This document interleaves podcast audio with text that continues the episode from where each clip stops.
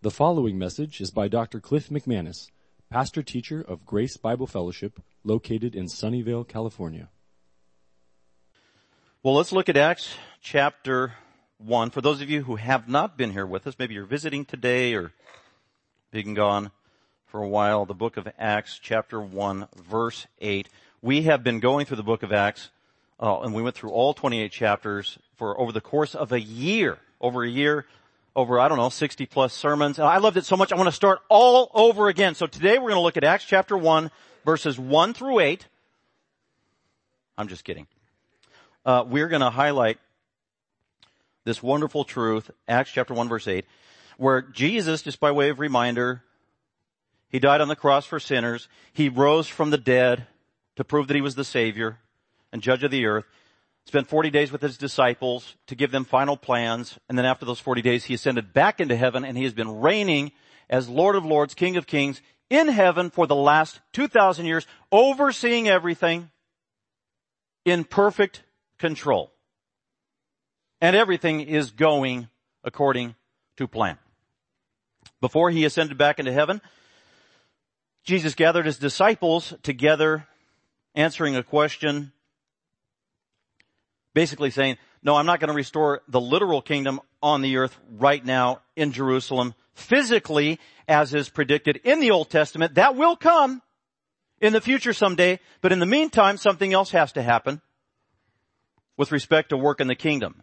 And that's work that needs to be done right here on earth until I return again, literally as King of Kings.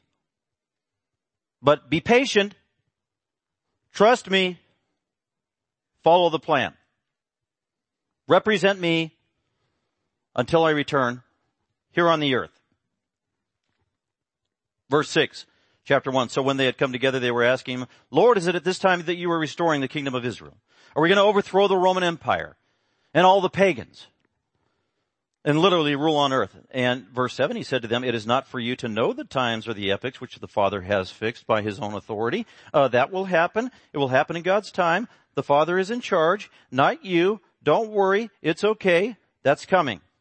Verse 8, but in the meantime, you will receive power when the Holy Spirit has come upon you. The Spirit of God would come uh, shortly thereafter, Acts chapter 2, at Pentecost. And anybody that was a believer, the Spirit of God would come upon them in a way he never had in the history of the world, and it happens still in this day. Once you believe in the gospel of the Lord Jesus Christ, you confess your sins and ask the Lord Jesus Christ to come into your life, to change you, to save you, to be your Lord, then you are saved. Immediately you're born again, you are changed, you're transformed, you're adopted from the kingdom of Satan into the kingdom of our glorious God and you become a member of the body of Christ. And in that very moment that you believe and you're supernaturally changed, God Almighty puts the Spirit of God literally to live inside of you. So those of you who are Christians, the moment you believed, as long as you have been a Christian, you have had the Spirit of God living in you. Absolutely amazing. What a wonderful truth. That's what he's talking about. And that Holy Spirit that comes to live in you is the, the Almighty eternal God, part of the triune God, that same Spirit of God, the same Spirit of God was involved in creation, according to Genesis 1 verse 2. That same Spirit of God, uh, who is infinite and everywhere and knows all things, according to the Psalms. And that same Spirit of God that it says in Romans raised Jesus Christ from the dead. That is amazing supernatural power. That same Spirit lives in the child of God. That's what he's talking about, verse 8. But you will receive power when the Holy Spirit has come upon you. And then as a result, when you have God's power, not in your own power, that's the point, then you shall be my witnesses. You shall be my martyrs is the word martyr in the Greek. And today for us, martyrs is somebody who gets killed or dies on the behalf of witnessing for someone else. A Christian martyr. You die for your witness on behalf of God. Uh, but originally it just meant witness. And it's a legal term and it's a term used in the courtroom where there is evidence. You give testimony. You give verbal testimony to defend the truth with a judge watching who renders a verdict. You will be my spiritual witnesses. So that's our job. And this is, this applies to all Christians. So the moment you believe, became a Christian, born again, regardless of your age, your training, doesn't matter. If you're a Christian in the family of God, then God has called you to be a, a witness for Him. To witness on His behalf, to speak up on His behalf, to testify on His behalf To be bold in defending the truth on his behalf. To not be a coward and compromise the truth. And we have the power to do that. That's the power of the Holy Spirit. You shall be my witnesses. So if you're a Christian, what are you? Well, you're not just a Christian. You're not just born again. You're not just a child of God. You're also a witness. So, so what are you? I'm a witness. What's, what's your religion? Well, I'm a witness. That's a, that's a beautiful term that we can identify ourselves. I am a witness. A witness. Of, and also it's intriguing because it'll prompt questions. I mean, it's an invitation to a conversation. Hi, good to meet you. Who are you? Oh, I'm a witness. That'll start it up. A, a, a witness. For what? There you go. A witness for, for Jesus Christ. So you are called to be my witnesses both. And then God has a very specific strategy. You start where you are. You start in Jerusalem. For them, they were in Jerusalem. You start where you are. You, you, you uh, in closest proximity, a steward of where you are, right? The here and now.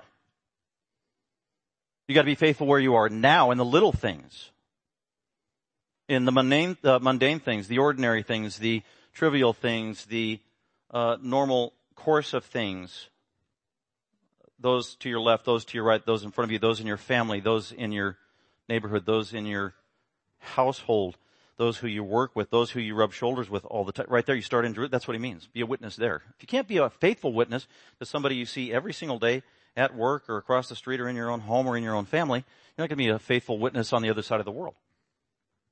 So you got to start where you are in Jerusalem. And if you are faithful there immediately in Jerusalem in your own backyard, Jesus said, be faithful in the little things and then God will entrust to you greater things.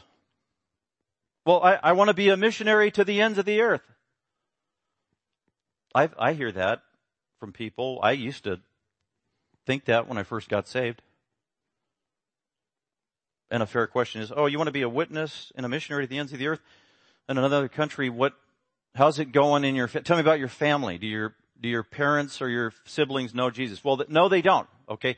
Have you ever told them the gospel? I've heard answers like, well, yeah, I haven't. I've actually heard Christians say, well, no, I actually haven't. Oh, really? So you've been a Christian for seven years. You've never told your siblings or your parents about Jesus. And they, they, you see them all the time. Yeah. Wow. You got to start there. That's what it means to start in Jerusalem.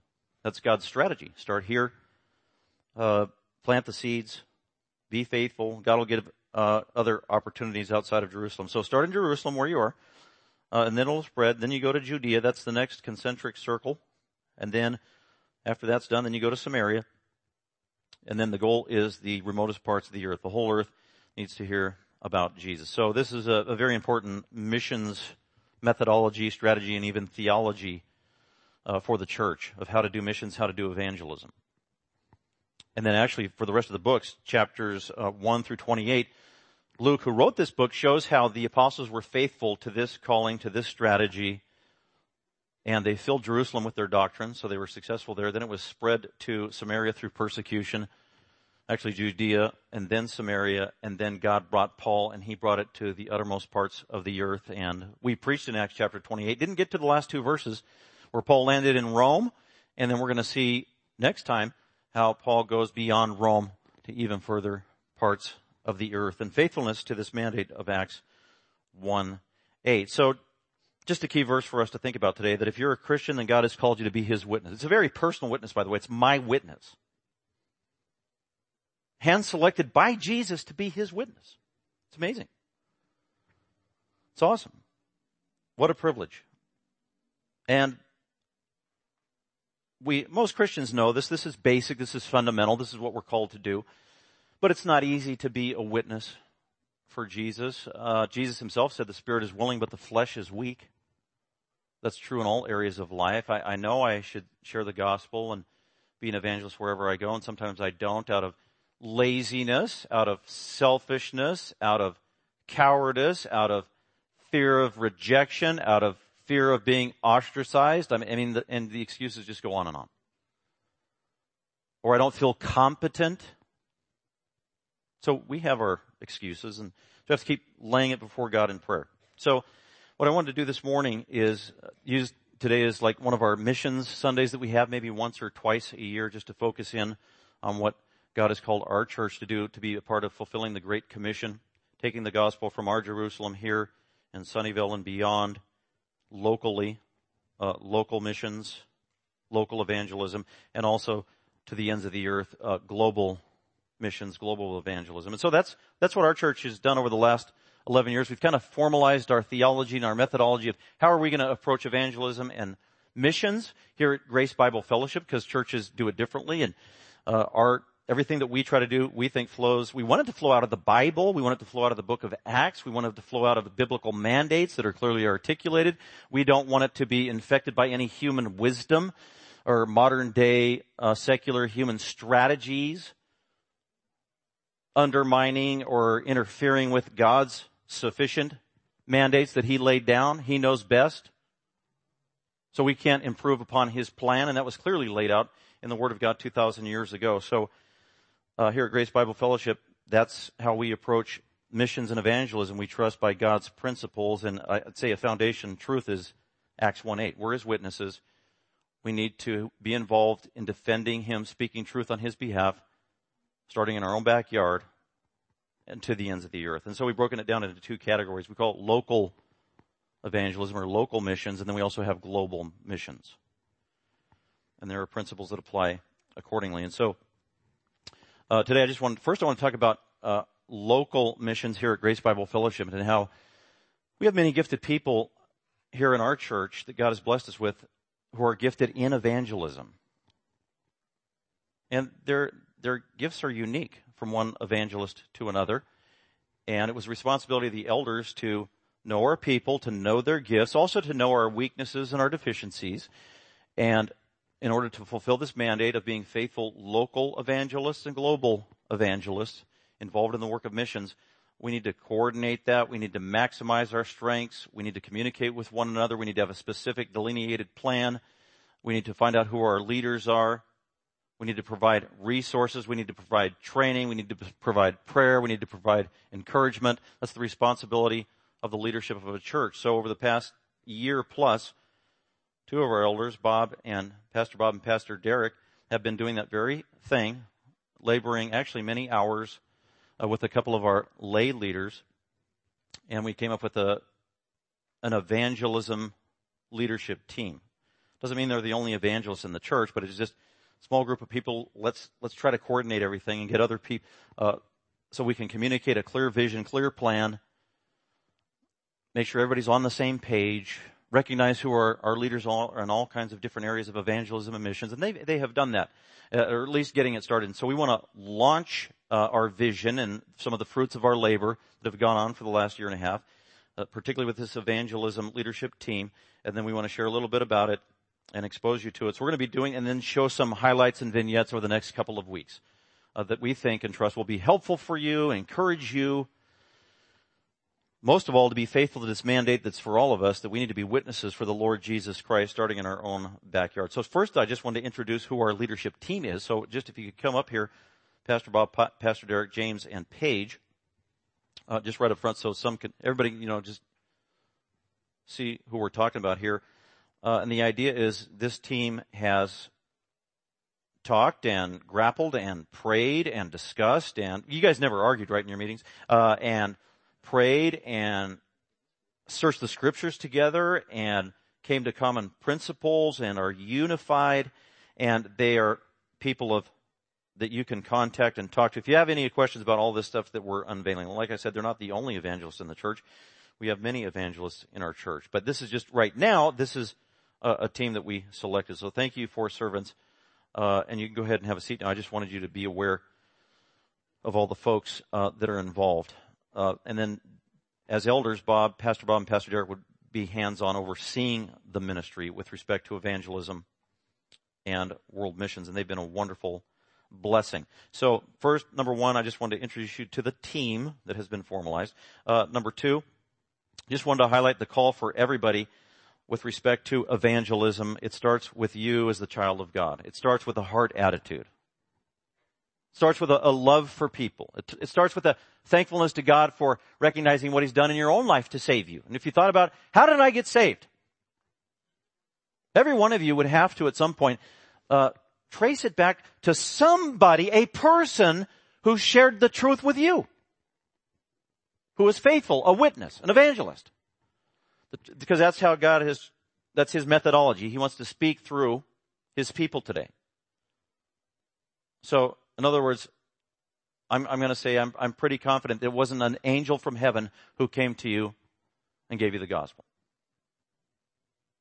And you didn't hear it solely through a dream or a vision. That, that's just not God's methodology today according to scripture.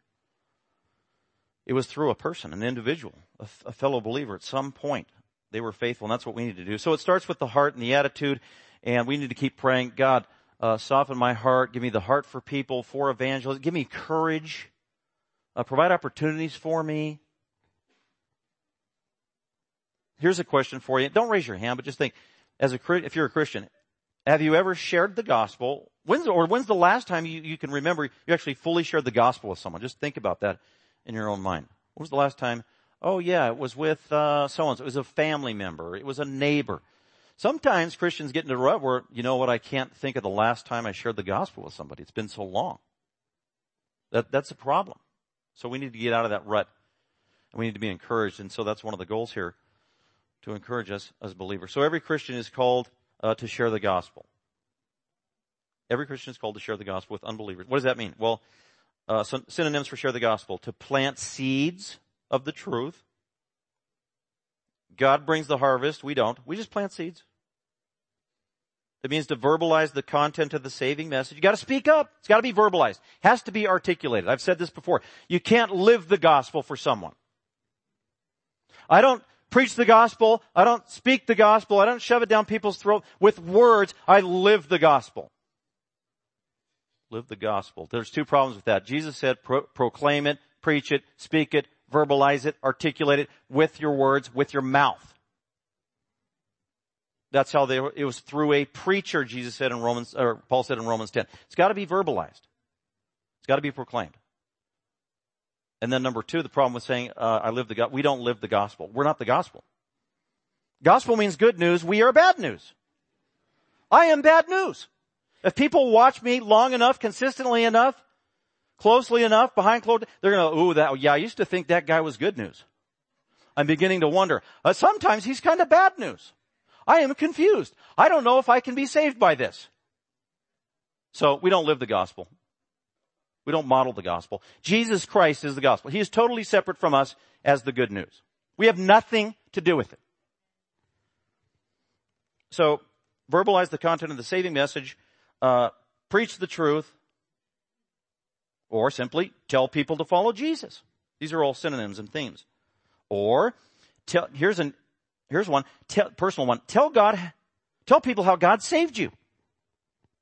Emphasizing the message that you heard and believed and how it changed your life. Tell God how people saved you. That's preaching the gospel. Or tell people how they can be forgiven. Or tell people how they can have eternal life. Or tell people how they can go to heaven. Or tell people how they can be redeemed, how they can be reconciled to the creator who made them. Or tell them how they can be born again, changed, rescued, saved, delivered, made new, adopted into the family of God, know the true purpose and meaning of life and eternity. Those are all synonyms of the content that we share with people. Preaching the gospel. So evangelism really starts with the right heart attitude, understanding the call, and depending upon God in prayer. We need His help to do it. Okay, here are, I'll just give you a few, three goals of the unveiling of our evangelism ministry beginning today and over the next couple of weeks. Three things. Number one, we want to provide tools for you. Tangible, hands-on tools. This is in keeping with Ephesians 4, 11, and 12, where the leadership of the church is supposed to edify the saints, train the saints, and provide hands-on tools for them to do the work of the ministry. The saints need to do the work of the ministry. The pastors aren't the only ones who are supposed to be the evangelists. Every Christian is called to be an evangelist, but they need to be trained. We need to provide tools. So number one, we want to provide tools. Number two, we want to provide information uh, that we trust will be helpful for you. And so that's one of the prongs that we're going to be doing. And then number three, so provide tools, provide helpful information. Then number three is provide encouragement and training for you. Encouragement. We all need to be encouraged in the work of evangelism. I am very encouraged by evangelists we have in our church. By the way, God has gifted us with some amazing evangelists. I, I know it in many different ways. From the white card maybe that please pray for so and so that I witnessed to at work this week and I'm following up with them. And many times it's the same people saying that. You know that they're active evangelists or just in personal conversation. Uh, you know that they're active evangelists. So they're, they're very gifted in evangelism, proactive in their daily life. But every Christian's called to do that. But some are just exemplary at doing it. And they encourage me. Wow, I need to be like that. I need to, I need to keep doing that. Or uh, we have just gifted street preachers in our congregation. That uh, that's a different kind of evangelism. It's a unique form. It's rare. It's intimidating. It is fun to watch. And that's encouraging to me. I've been privileged to go and watch some of our street preachers here from GBF and that was amazing. Very encouraging for me. We have door to door evangelists right here in our church. Old school. That's old school evangelism. Not, hi, we're from the Church of Jesus Christ of Latter-day Saints. It's, hi, we're from the Church of Jesus Christ. And we have people who do door-to-door evangelism. That's also, I've done that. I've led people doing that. That can also be very intimidating, but also very exciting and fun. Very memorable. I have some scars. Right? There's one, right? Anyway, so we have these wonderfully gifted evangelists uh, that God has given us to our church. So we want to maximize that. So with that, uh, I just want to share a little video for you, and then a couple other things I want to highlight after that. So let's watch this video.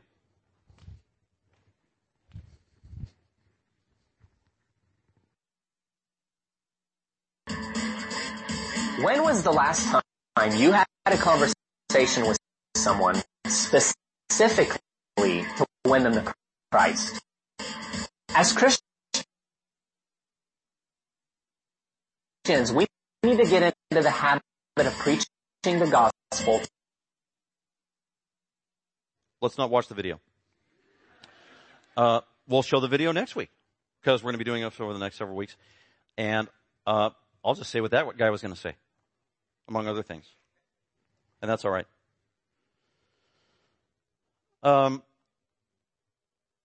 wanted to emphasize again that evangelism that is effective starts with prayer dependence upon God and also remembering that, it, that He's given us of His Spirit. And that's where our residential power comes from. Also, our evangelism needs to be in keeping with God's Word, His truth. Because He promises to bless His Word. That's the most effective thing that we can share with unbelievers is even if you're just, you have three minutes and you quote one scripture with an unbeliever.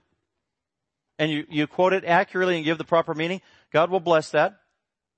The truth of that word is living. It will enter into their ears, into their mind, their conscience, their understanding, deep into their soul. And get this, even if they blow you off, make fun of you and said, forget you, you don't know what you're talking about, that truth will be resident in them after the conversation is over for the rest of that day, the rest of that week, the rest of the month, the rest of the year, the rest of their life. At any moment, God's Spirit, if He so wills, will bring up that truth they heard to press and convict their conscience.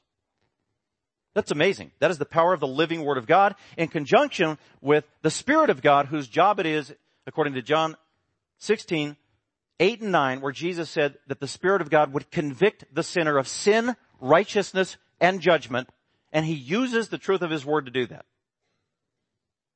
So even just having one verse down, speaking the Word of God to people, the most powerful thing that we can do. Uh, so with respect, I just want to share some specific tools that we are going to unveil and actually that we have right now and you could take advantage of.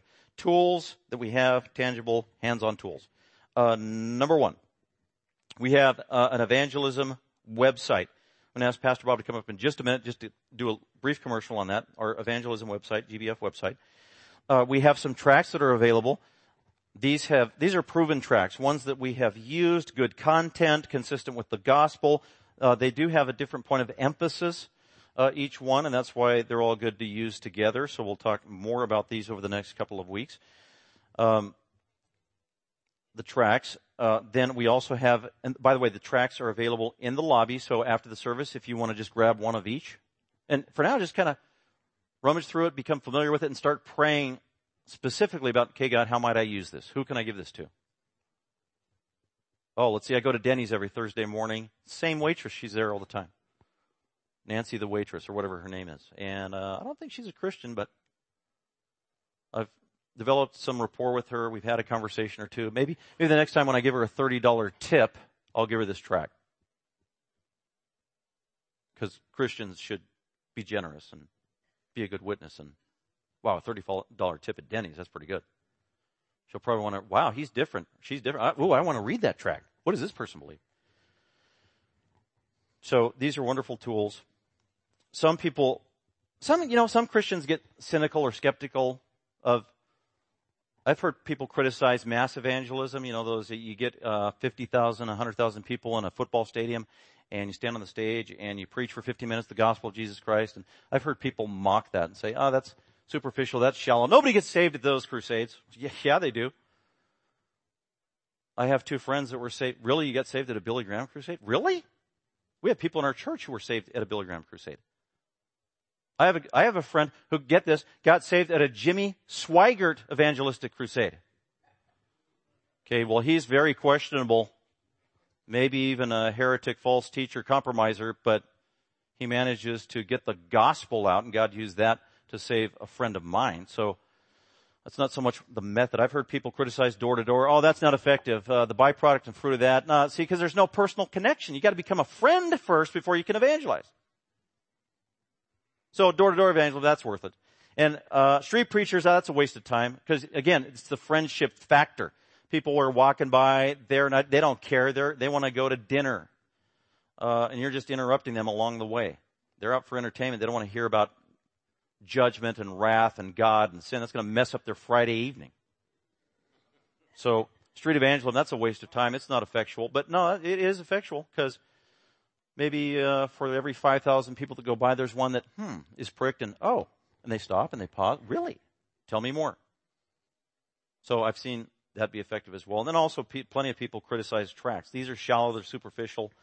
Um, but the ones that we have, uh, there's the stop tract, and that's very thorough. It's actually produced by Grace Community Church, and it emphasizes that Jesus Christ is the only way to heaven and that He is God. So it's it's wonderful. So we are using that one, making that available, and then it's got the name of uh, Grace Bible Fellowship on the back, and then our street address. If you want to give that to somebody. Um, then there's another one called "Are You a Good Person?" and then James will talk a bit, a little bit about how he has used these James Bynum over the years, uh, and now how those are, and it's got cartoons, and so it's just a little different approach and he's seen that be effective. And then also there's this one. This is, has Benjamin Franklin on the front. Looks like a dollar bill, and whoa, that's very attractive. Everybody everybody lusts for money, you know. So, oh wow, yeah, whoa, hundred dollar bill. Wait a hundred. wait, a million dollar bill. Really? Can I have that? And then passing these out. So we have some of our people using these on a regular basis.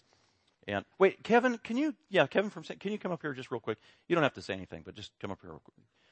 Yeah, because Kevin, this is for the critics uh, who say that tracts are a waste of time. They don't work. Uh, no one can be saved through tracts. But I remember, if you want to join GBF, step number one is uh, you got to meet with Pastor Cliff, and all I do is I, I just want to hear your testimony. How'd you get get saved? And they give their story, and those are powerful and encouraging and memorable. And I just remember that Darren Terry, one of our deacons, years ago, told me his testimony, and basically he said he got saved when his brother gave him a Jack Chick tract. And it's, it's a cartoon crazy tract. I got a bunch of them. And he, he got saved th- through reading that thing. I was like, really? He said, yeah. Through a tract. And then I remember uh, talking to Kevin here in his testimony. Didn't you say that you that a tract was influential uh, yeah, no, in your life? It, yeah, I remember when we were, as in Los Angeles, just on a vacation with uh, my family. was in fourth grade. On vacation, fourth grade in Los Angeles. And it, it, was just on the floor. Uh, what was on the floor? Uh, just the tract. A tra- what did it look like? It just looked, it looked just like that. You mean exactly like this one? Um, almost exact, almost exactly like this one? Yeah, I mean, yeah, it looked like, it looked like money on the floor. Exactly. And you're in fourth grade. Yeah, and I thought it was a million For, he thought it was a million dollars. And he is a sinner lusting for money. He picks it up. That's right. Then what happened? Yeah. I mean, then I read it, and I remember I didn't, yeah, I didn't like it at first. I ignored it, and then I Oh, cause on the back it talks about Jesus. And that hurt his feelings. That disappointed him. This is not real money. What a waste of time. Anyway, keep going, Kevin. Yeah, okay, so it's gonna say. By the way, I said you, you didn't have to say anything, but keep going. Yeah. okay, I'm just gonna say, like, what had happened was later than when I was presented the gospel. I remember that that had really hit in the conviction of sin, but I, but the root of it, I remember, was from reading that tract, and I remember that was the first time that it really come to hit me personally. And the, so for me, the tract definitely wasn't. Awesome. Thanks, Kevin.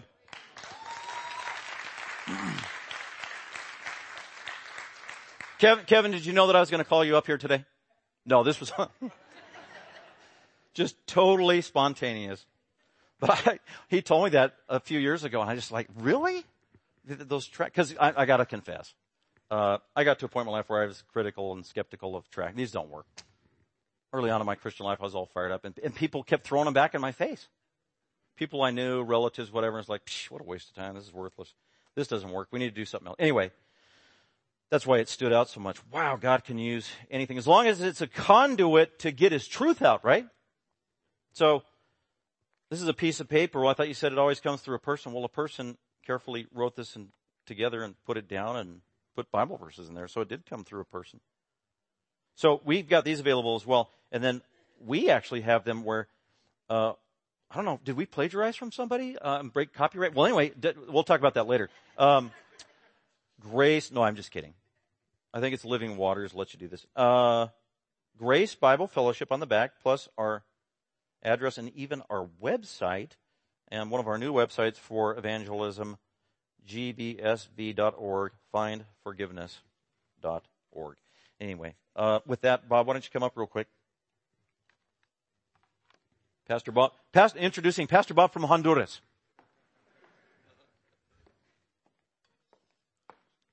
Uh, just a final word, Bob, about this whole project, and then one word about uh, the website.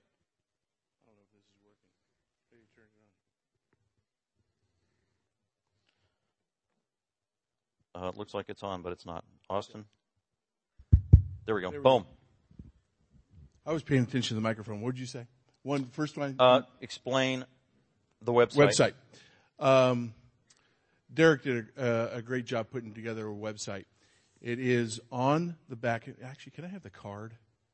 One Oh, of the, yes. one- One of the things we made there, there's three tracts, but one of the other items is actually an invitation card. Maybe you guys could pull that slide up. And it's just this is something everyone should have a couple. Just put them in your wallet. And someone says something about needing a church, going to church. Boom! It just it has our address, our website on the back of it, the gospel, and you can see the website on there www.findforgiveness.info. And Derek did a wonderful job just presenting the gospel, talking about forgiveness, talking about Christ, laying it all onto Christ. Um, and I'll let you just, you know, sometime this week, go up. You can also find it through our website at gbfsv.org slash find forgiveness.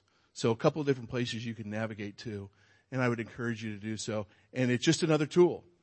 It's something you can forward to somebody. Um, so trying to find lots of different little tactical ways, whether it's a card, whether it's a tract, whether it's a website that you guys can use uh, to be bringing the gospel to others. Amen. Thanks, Bob. Um, and then regarding the GBF evangelism weekly update, uh, we will get more information about that specifically next week. Lord willing, when I have James Bynum up here, just to ask him a few questions as well on things. So uh, I would just ask you to pray about our uh, ongoing local uh, church-wide ministry with respect to evangelism. Many of you are a part of it, uh, wonderfully gifted evangelists, and Lord willing, we can all fulfill this mandate of Acts 1-8. So let, now I want to transition from local evangelism to global evangelism or global missions here at Grace Bible Fellowship, and uh, God has privileged our church to be a part of global evangel- evangelism and missions since about our third year of existence as a church, where we first went out to Mexico and began the, the ministry to the orphanage there. And since then, God's given us opportunities, uh, some of you, but also for me as well, to go to different parts of the world, particularly to train pastors uh, in the Word of God, all the way from uh, Ukraine, been there about three times at a seminary there, former Soviet Union, communist country up until 1994 for 70 years, where the Word of God, Christianity was basically illegal. Uh, and other places like Siberia, uh, seminary there, amazing, where Christians weren't even allowed to be till the 1990s, training men of God there in a seminary there, uh, getting to go to Ghana as well and meet local churches there and uh, helping pastors there too, in particular, Pastor Samuel, who preached in our church, and then Pastor Vincent, who's an elder at a church there, who actually we're bringing out. Our church is bringing him out for the Shepherds Conference for the first time. So you'll meet Samuel. Well, we've met him before, uh, Vincent, and we'll get to meet him again. Uh, and then I've been able to be uh, go to a couple other seminaries. In particular, two years ago, I went to one in Honduras, Central America. So if we can get the map of uh, Central America up there. So uh, there, Honduras is in the blue, and then going north, uh, Guatemala, and then Mexico, and then you know all the way up to the United States and California. So this is Central America going down to Panama, Colombia. Uh, this is a third world. They they call it a third world part of the world uh, in terms of their standard of living and literacy, very low, poverty stricken. You go there, you visit. It's it's just a totally different style and world. And that's the way it was uh, when I was able to go to Honduras two years ago. So there's a seminary there that was started about 17 years ago on uh, a property, about 15 acres of beautiful property in the middle of Honduras.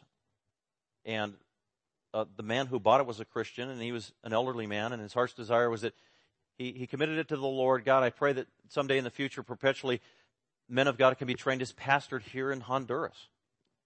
That was about 20 years ago. And then God brought uh, a graduate from the Master's Seminary who graduated a little bit after me uh, to begin a ministry there in Honduras on this Christian. It used to be a retreat center. Then they wanted to turn it into a seminary campus. And he, his name is Carlos Montoya. He's been there about 17 years. And he's been praying and working hard. And he's there with his family and all seven of his children. And most of them have grown up by now because he's been there 17 years and then he, God's brought him other partners, uh, most from the Master Seminary, but some from different places as well.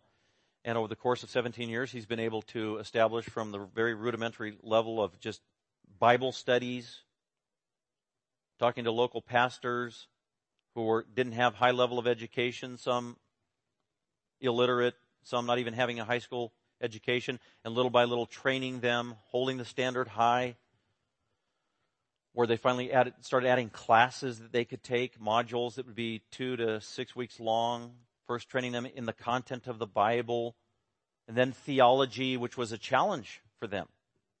Theology. And then introducing Greek and Hebrew to these illiterate, well, low level literate, Spanish speaking, Hispanic speaking uh, pastors. But they began to develop a, a, greater love for the Word of God and wanting to study it even at a higher level. And God continued to bless that. And then they added a couple of people to the staff. And then they were able to develop courses and then a two year plan uh, for these men to get uh, just a basic training in how to be a pastor and how to teach the Bible the right way and adding preaching classes at the front end of what is expository preaching. You don't just pull a, a verse out of context and then tell a bunch of stories for 40 minutes and then ask for money because that's what they do over in Honduras in uh, most of the churches.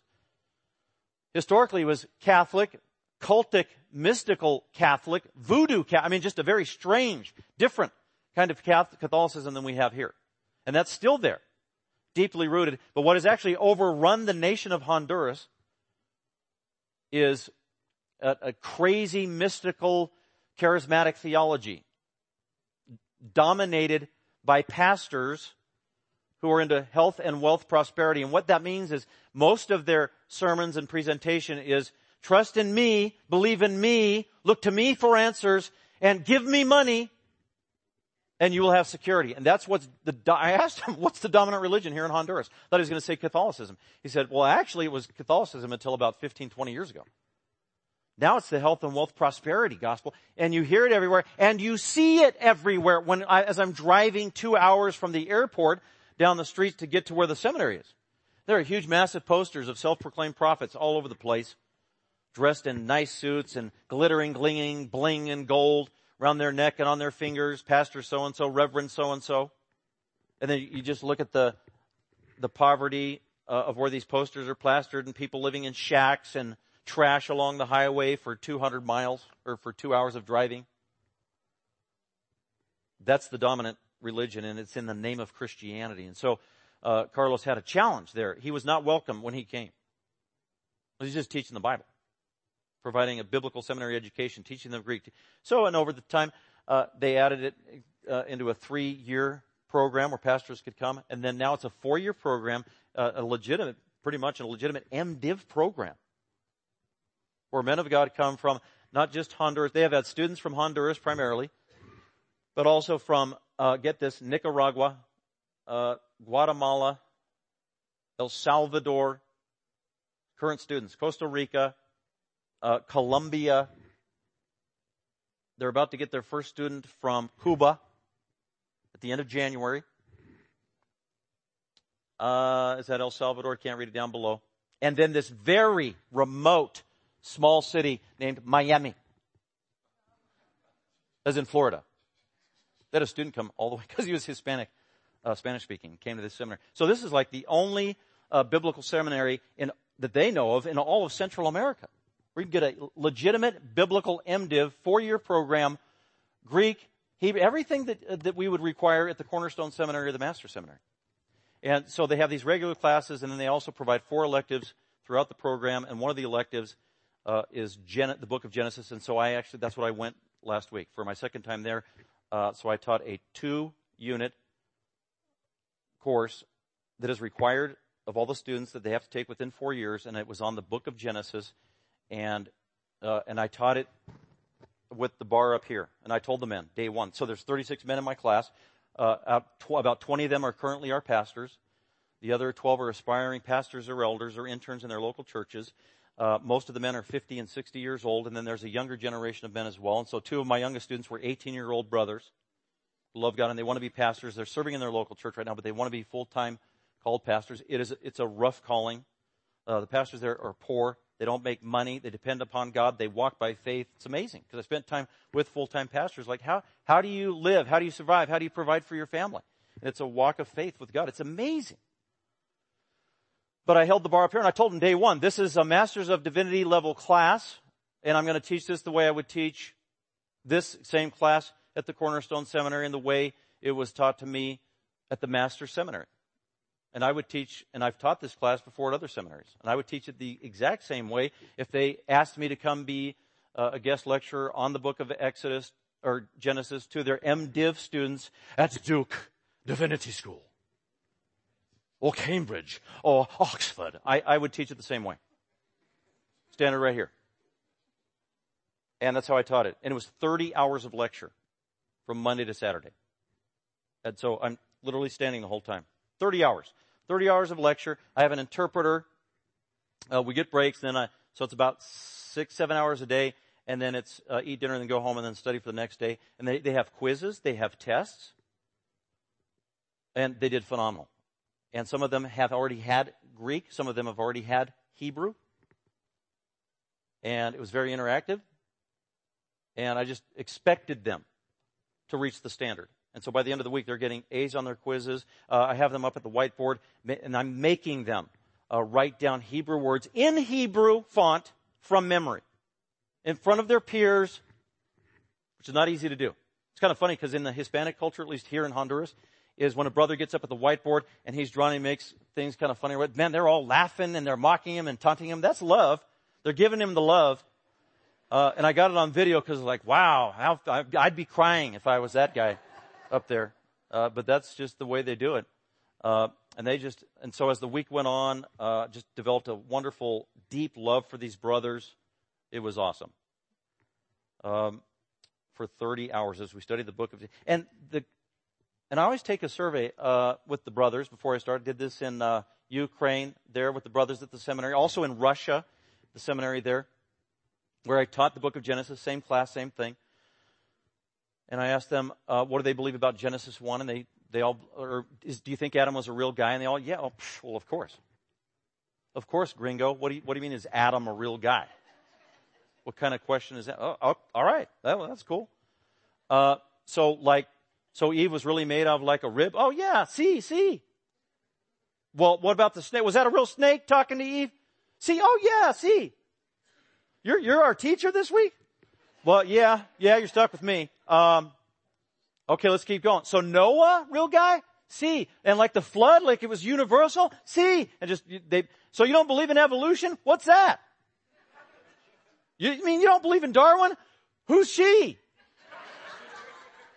Wow, man, that's, but it, that's true story, but incredibly refreshing because I interact, I do, I literally interact with the greatest so-called well-known uh, experts and scholars on the book of Genesis here in America, American theologians and European theologians, and virtually none of them believe in a literal Genesis 1 through 11.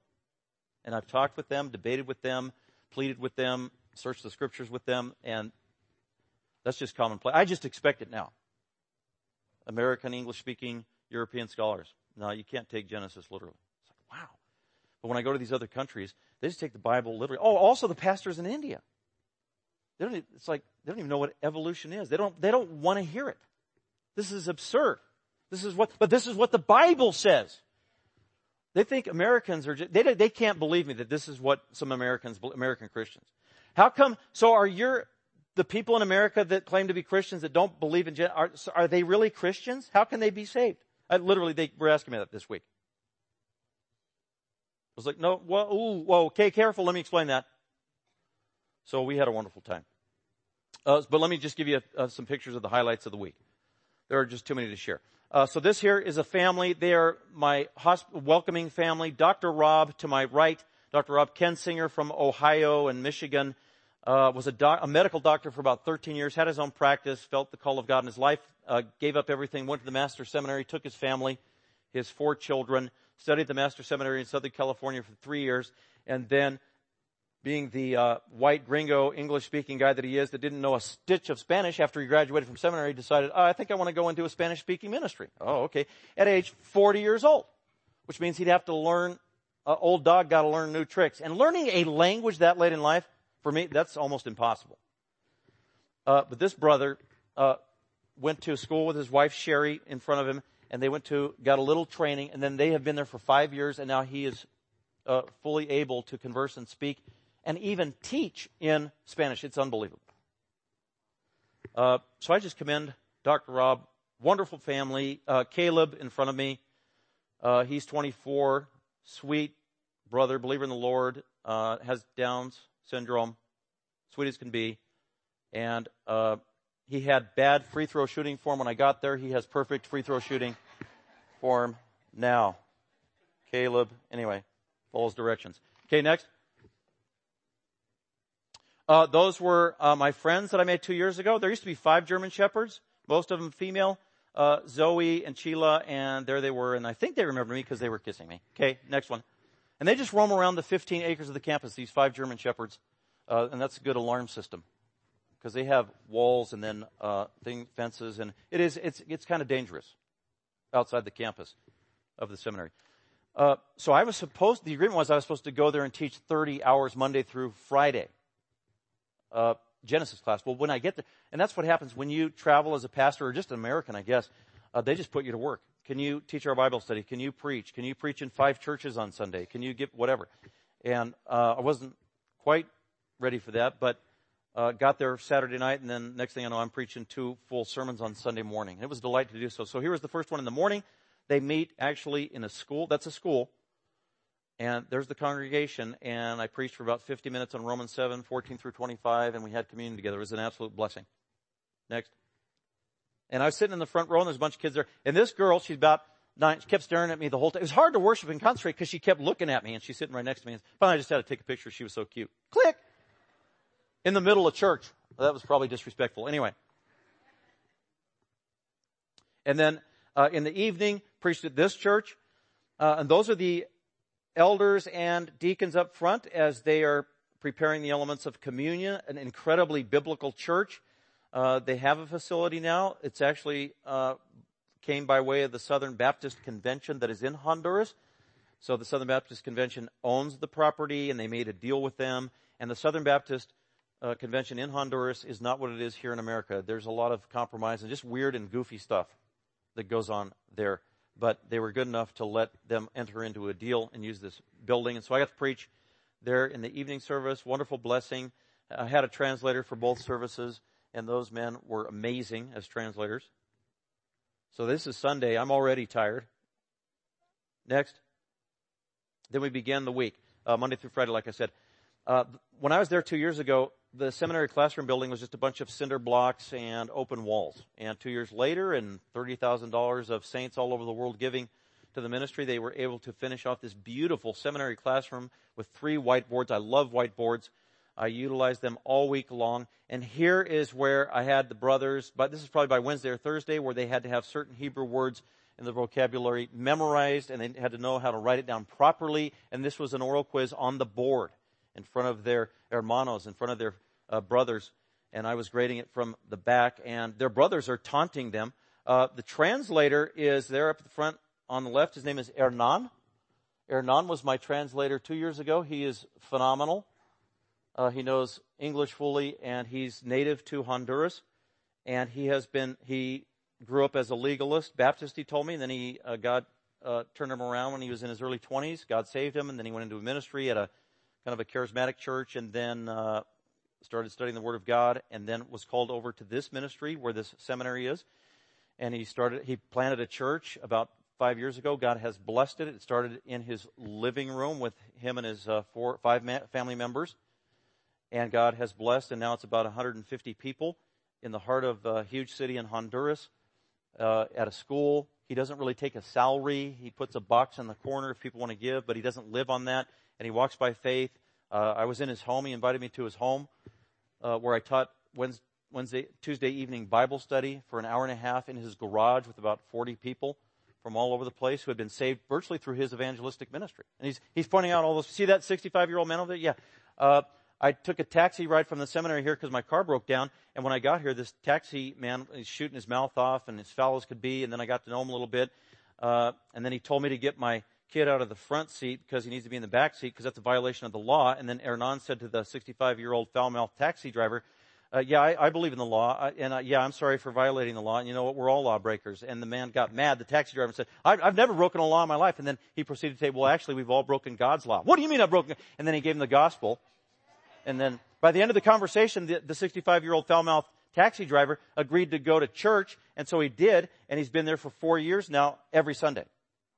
And the foul mouthed taxi driver, uh, actually, for a living on the side, he owned two brothels with his wife and a prostitution ring. And his best buddy was a, a led a drug ring. And then so he, he got saved shortly after that. And then he called his buddy, the, the drug dealer, who had cancer and was about, thought he was going to die and told him about Jesus. And then the drug dealer who's in his sixties who had cancer and they had to cut off his leg, he thought the guy was weird. What happened to you? And he gave up the brothel and his wife divorced him because she wanted to keep the brothel and she still has it and he's divorced and alone and he's a Christian and loves Jesus. And then the drug dealer, his friend, agreed to go to church and then he got saved. So he's in the church. He was at the Bible study. He doesn't have a leg and he's hopping around and he loves Jesus. They have no teeth and they love Jesus. They've lost it all. And they can't wait to go to heaven. And they talk about Jesus everywhere. So it was just, it was amazing testimony after testimony. So Hernan on the left, he is a pastor. Uh, he's actually in the seminary program, about to graduate this coming year. And for the last seven years, he has been translating for English speaking teachers who come to the seminary for the likes of, uh, have you ever heard of John MacArthur? Uh, and then others like Dr. George Zemek, Hebrew scholar, Dr. Bill Barrick, uh, Paul Washer, and many others. You just go, you, tra- Henry Morrison, I'm, you, seriously. Uh, these are like all my heroes and just the greatest men of the faith and the word. And so he's been translating for these men, getting this kind of education for seven years. Uh, so he's a phenomenal pastor, walking by faith, and we became actually dear friends because we got to meet two years ago. This week, got to spend all kinds of time with him. And he's got a son in the class. His son was the youngest in the class, just turned 18 years old next month. Hernan Jr. And out of the 36 men, out of all the grades that I took, Hernan Jr. barely 18, 18, highest grade in the class on everything. And he knows English and Spanish and the sweetest 18 year old you'd ever want to meet. So next, uh, so somebody took a picture of me, uh, and we were just talking about the uh, Old Testament, Genesis, and they were loving it. Keep going. And there's me and Hernan Senior on the right in the blue. That's Pops, and then the 18 year old Hernan Jr., who loves Jesus. All he wanted to talk about was the Bible and how God saved him two years ago. Yeah, I kind of remember you, you came two years ago and did that apologetics conference and my parents made me go and I didn't want to listen and I didn't want to care and I didn't want to be there and I had a bad attitude. But God saved me and I'm loving this Genesis class and I love God's word and he wants to go to the shepherd's conference, but they don't have any money. And I kept pressing Hernan on the right side uh, as to why he, he said, do you want to go to, the, are you going to shepherd's conference? Oh, I'd love to, brother. What, well, do you want, you want to go or well, are you going? Oh man, I'd love to, brother. And then finally press him in a corner and said, well, what's the deal? And bottom line, it's because they don't have no dinero. And I said, brother, uh, well, let's pray about it. Trust God. Uh, so I fell in love with Hernan in the middle. Talk more about him. Next picture. Is there one? Uh, yes, there's the class. Those are the brothers. All these guys are either pastors or uh, work as interns in their church or future pastors like Hernan, the 18 year old, and the other youngest guy in the class, 18 years old, Olan, who wants to be a pastor. And he also was one of the best students in the class. He also uh, is learning English very well the way that the older men cannot. And so that's the key to the future of training these men at the seminary is train the younger men so who have uh, can learn English easier, Greek and Hebrew, invest in them so that they don't have to bring in English speaking teachers at an expense like me, but rather they have their indigenous people who've grown up there, know the culture, know the language, but they know English and their language, Spanish, and they can also teach Greek and Hebrew fluently. That is the goal long term. So that we've got Hondurans training Hondurans, or really uh, Spanish speaking people training the entire area of Central America. And 17 years has been invested so far, and that trajectory looks good. So uh, we, we need to pray for those younger men and the future of this ministry if you wanted something to pray about. What was I doing while I was teaching? Well, there's Bob. I remember I asked you. He's going to be getting my, uh, my coffee. He's got this uh, plush suite. It was pretty cool. I think, actually, I think he was studying. Bob, actually, he wasn't just doing coffee. They, they called him spontaneously to, to preach twice too. And so they put him to work. And so he was working on the field. Actually, the reason I asked Bob to come is because I knew I wouldn't be able to get out, see the ministry, talk to the administration, uh, the nuts and bolts behind the ministry. What are your needs? What's the plan? What's the curriculum? What do you need? Uh, where is this going? And Bob was able to, uh, finances, everything. And man, they were incredibly blessed. Carlos and Dr. Rob just loved spending time with Bob, talking about all of that, uh, that very important stuff that makes a ministry solid on the practical end of things. So, yeah, he's not just chilling. He's studying for a Bible lesson right there. And he invoked, I think, 1 Corinthians 9, which said, uh, when you are with the Hondurans, then be as a Honduran. So that's the next slide. They like to play soccer and volleyball. So there's Bob making a spike. Uh, next picture. And there's Bob slamming it over the net. Boom. What do you go, Bob? I think you scored on that one. Um, but I play volleyball too. So that's what they would do too. For about an hour, you get a break uh, just before dinner and you go play either soccer, which we weren't going to do, or volleyball, which we could handle, and had a great time with the pastors there. So that was wonderful fun. And, and Pastor Bob was an absolute blessing uh, to me and the ministry there. So we were kind of putting our heads together, praying, okay, what can GBF do from this point on? And we, we don't know yet. Uh, for one, is just let's pray for these people, pray for this ministry, and as God maybe provides another opportunity for me to go teach uh, the men, uh, Lord willing, it'll fit in with our schedule and uh, meet a need that they have. Uh, is that it on the slides there? Maybe it is. Okay. So I'm going to close with this. What can we do? So pray. Pray for our local evangelism that we shared here at GBF. Uh, look at the tracts out there in the lobby as you go and feel free to grab one of each. Be thinking about someone you might be able to give that to or share it with. And then also be praying for the ongoing ministry of these brothers in Honduras. Um, and actually, I, I want to put this uh, clipboard in the back in the lobby there. It says, let's get Pastor Hernan to ShepCon. Let's get Pastor Hernan to the Shepherd's Conference. Uh, particularly the 18 year old Hernan, uh, because I think he's the future. And he needs to be trained, he needs exposure. Uh, I asked the 36 men, they, they don't have any money. They uh, live at below the poverty level. I asked, anybody here ever been to Israel? None of them. They, that's not even conceivable that we could go to Israel. I said, well, pray about it. Be specific. Um, so what I put here is let's get Pastor Hernan to ShepCon. For those of you who maybe God's tugging at your heart, yeah, I want to do something tangible. Um, so I put some uh, blanks down here. If God so moves on your heart. By the way, I, I never talk about money from the pulpit in church because it just goes against my conscience and everything about me. And if I ever talk about money, usually the elders have to coerce me. No, you've got to talk about it at least once every two years.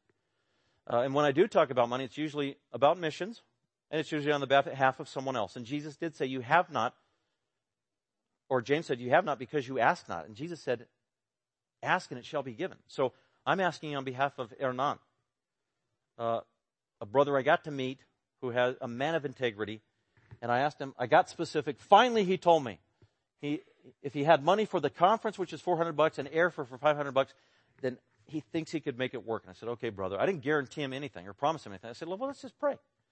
Um, so I'm going to put this in the lobbies. We'll leave it there for the next couple of weeks. Um, and if you feel so led, I was thinking if I get 20 people to give uh, 40 bucks, man, that's right there. 40 people to give $10 or whatever. You can write it on here. If you don't want to, if you want to give anonymously, you can just put an X there and then the amount, and then over the next couple weeks, just let me know. Uh, I wanted to commit 20 bucks or whatever. But what I need to do is, if we do get to 800 $900, before you give your money, I want to confirm with Hernan, hey brother, shared about the ministry with my church and the saints, and we want to take care of your airfare and your conference accommodations. If he can get here, uh, housing is taken care of by a brother from Cuba who's a Christian who will provide free housing for him when he's down in Los Angeles. So that's taken care of. Uh, it's just those there. So go ahead and, or you can just, you know, put your email or your name if you want to, if you're comfortable doing that. And also, if, if you don't give to the cause, that's fine as well. We're just going to trust God. Uh, either this is something He wants us to do as a church, or not. Let's just lay it before Him, see what He does and how He moves on our hearts. So, at a minimum, just be in continual prayer for this wonderful, wonderful ministry. And Hernan, if he does come, we're going to try to get him to on the way to come by GBF. And man, it would be a blessing to have him preach at our church because uh, your souls would be blessed from this dear brother. Let's go ahead and commit our day to the Lord in prayer and thank him for allowing us the privilege to be his witnesses. Father, we thank you for this day. We thank you for the church. We thank you for saving us, for giving us identity in you and also very specific callings in our life. And one of those is being a witness for you. Thank you for giving us the Holy Spirit, which is the power to be effective witnesses. Thank you for local evangelism and all the dear saints we have at GBF who are so gifted at doing that and are example for the rest of us. And also thank you for blessing the trip to Honduras that you gave uh, Pastor Bob and I. Just a unique and wonderful opportunity. We thank you for the ministry in Honduras. And those faithful men there continue to allow them to train pastors and take the Word of God all over Central America and even beyond. We commit it to you. We pray in Christ's name. Amen. Thank you for listening. Dr. McManus is an author, seminary professor, and pastor teacher of Grace Bible Fellowship. For more information about Grace Bible Fellowship, please visit our website at gbfsv.org or call us at 650 630 0009.